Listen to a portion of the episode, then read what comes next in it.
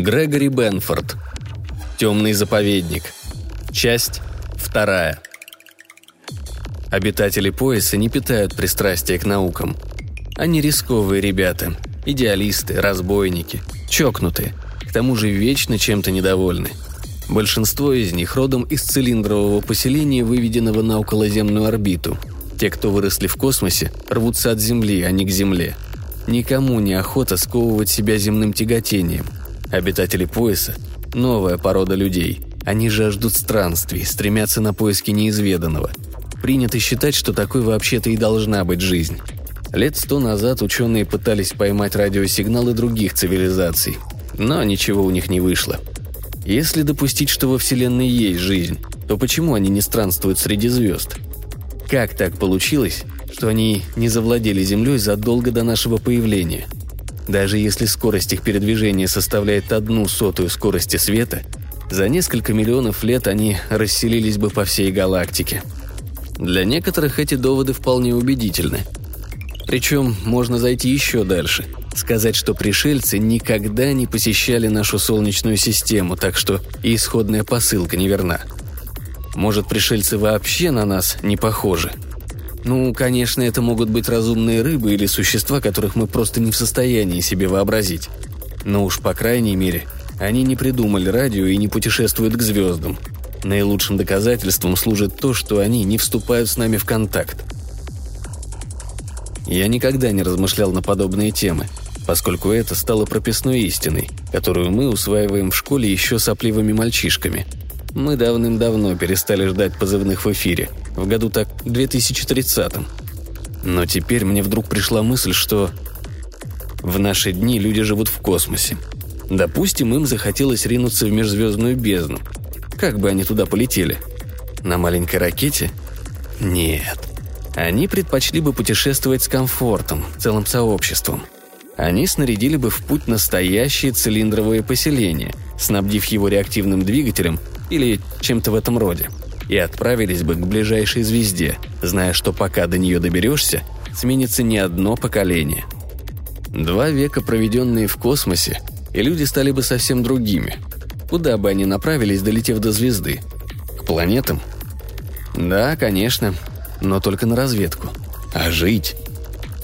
Никто из людей, выросших при незначительном ускорении и привыкших к свободе, которую предоставляет цилиндровый мир, не захочет привыкать к земному тяготению.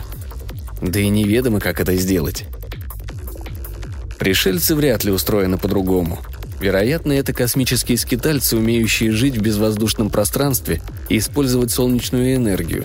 Им, естественно, нужно сырье – но летать к планетам и добывать его там – далеко не самый дешевый способ. Нет, легче раздобыть сырье на астероидах. В противном случае обитателям пояса никогда не удалось бы заработать ни цента. Стало быть, если пришельцы давным-давно попали в нашу Солнечную систему, то, скорее всего, они продолжают жить космическими колониями. Разумеется, они обследовали некоторые планеты, но жить им захочется там, где удобнее – я долго обдумывал свою мысль. Времени в запасе было предостаточно, ведь я выжидал, маневрируя от астероида к астероиду. Вывод мне не нравился, но против фактов не попрешь. Огромный 7-километровый цилиндр, сидевший у меня на хвосте, сделали не люди. Я нутром это почуял, едва его увидел.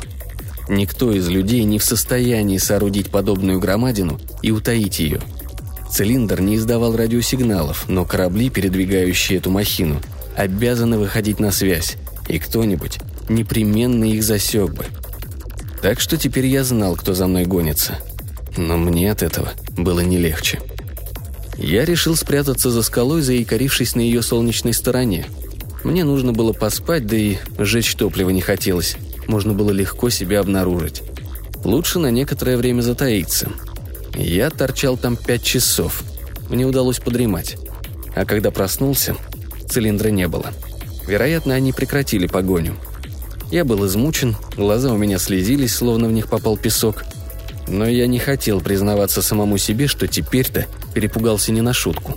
Обитателя пояса, лазеры – это еще куда не шло. Но то, что я узнал, было чересчур. Я позавтракал и отсоединил снифер от астероида, к которому прицепился. Горло у меня болело. Нервы были натянуты до предела. Я отлетел подальше от скалы и огляделся. Пусто. Включил двигатель. Снифер заскрипел и застонал. Обшивка заскрежетала. Запахло раскаленным металлом. Все это время я был в скафандре и поэтому не наглотался гадости. Когда Снифер покинул убежище, я рванул на всю катушку. Мой преследователь появился неизвестно откуда. Всего минуту на экране было пусто, а потом возникла точка, которая мчалась прямо на нас. Затаиться где-то противник не мог. Поблизости не летали астероиды, которые служили бы ему прикрытием. А это означало, что он способен поглощать излучение локатора, по крайней мере, в течение нескольких минут.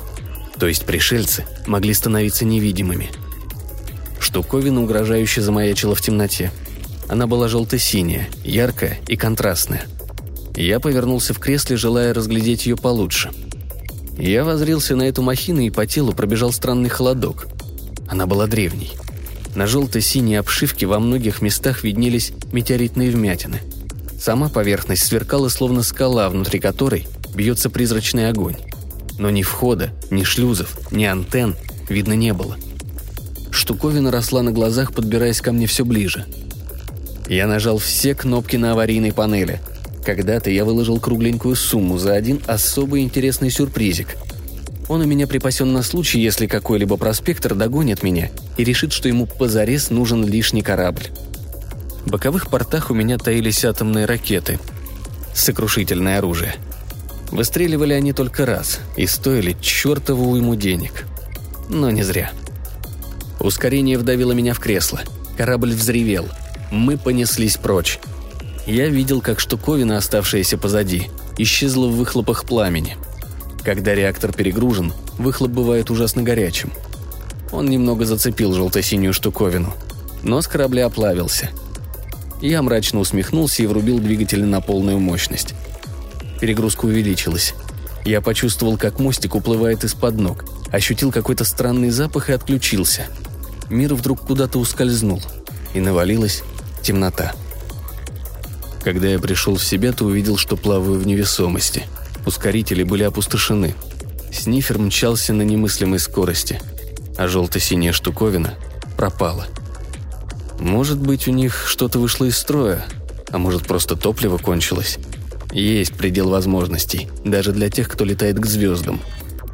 Я потянулся и почувствовал, как напряжение, скрутившее мои мышцы в тугие узлы, постепенно спадает – Снифер летел вперед. Я подумал, что еще успею рассчитать новую траекторию. Пока что было радостно чувствовать, что ты одинок и жив. Я монитор Церера на частоте 560 МГц.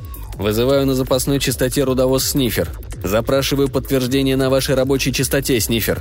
Мы оптически определили ваши координаты. Подтвердите термоядерную вспышку. Повторяю, это монитор Церера. Я выключил рацию. Пояс астероидов велик, но факел, который я оставил за собой, гораздо больше обычного ракетного выхлопа. Вообще-то, я пользовался этими ракетами еще по одной причине. Это был мощный сигнал, заметный на огромном расстоянии. Вероятно, кто-то меня засек и сообщил мои координаты на Цереру. Удирая от погони, я ни разу не связывался с Церерой. Какой смысл? Поблизости не было ни одного корабля, который мог бы меня поддержать. Да и потом. Обитатели пояса действуют в одиночку – я убежден, что с трудностями надо разбираться самому. Нет ничего гаже, чем проспектор, хныкающий по рации. Но теперь я снова включил рацию и потянулся к микрофону, намереваясь вызвать Цереру. Включил и остановился. Что-то было не так. Желто-синий корабль ни разу в меня не выстрелил. Но ведь с такого расстояния ничего не стоило подбить снифер.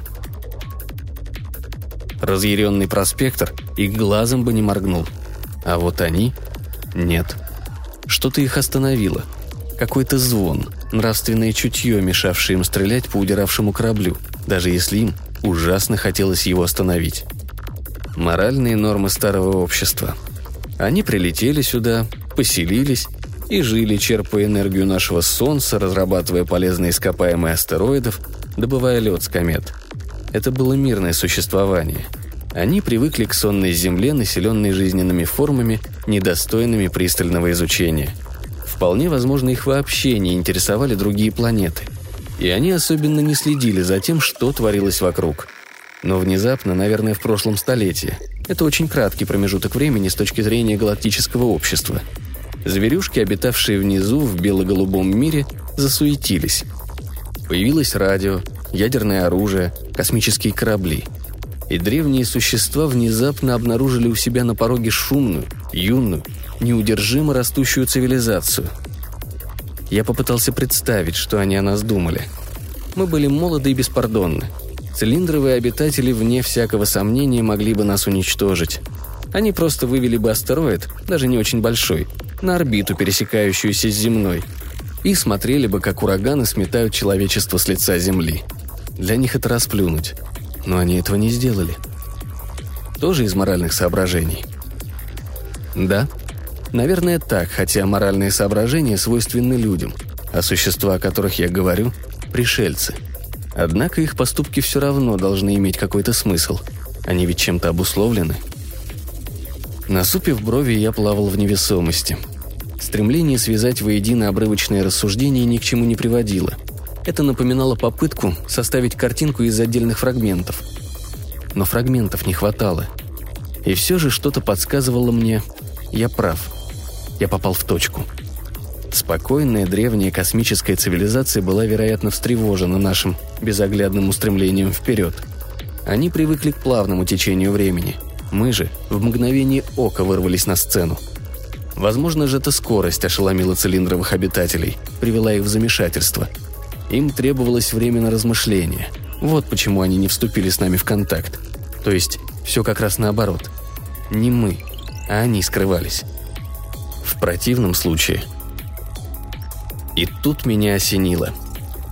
Они не пользовались радиосвязью, потому что радиоволны распространяются во все стороны, и только лазер может послать узкий пучок света на большое расстояние. Так вот, чем меня шарахнуло. Это не оружие, а способ связи.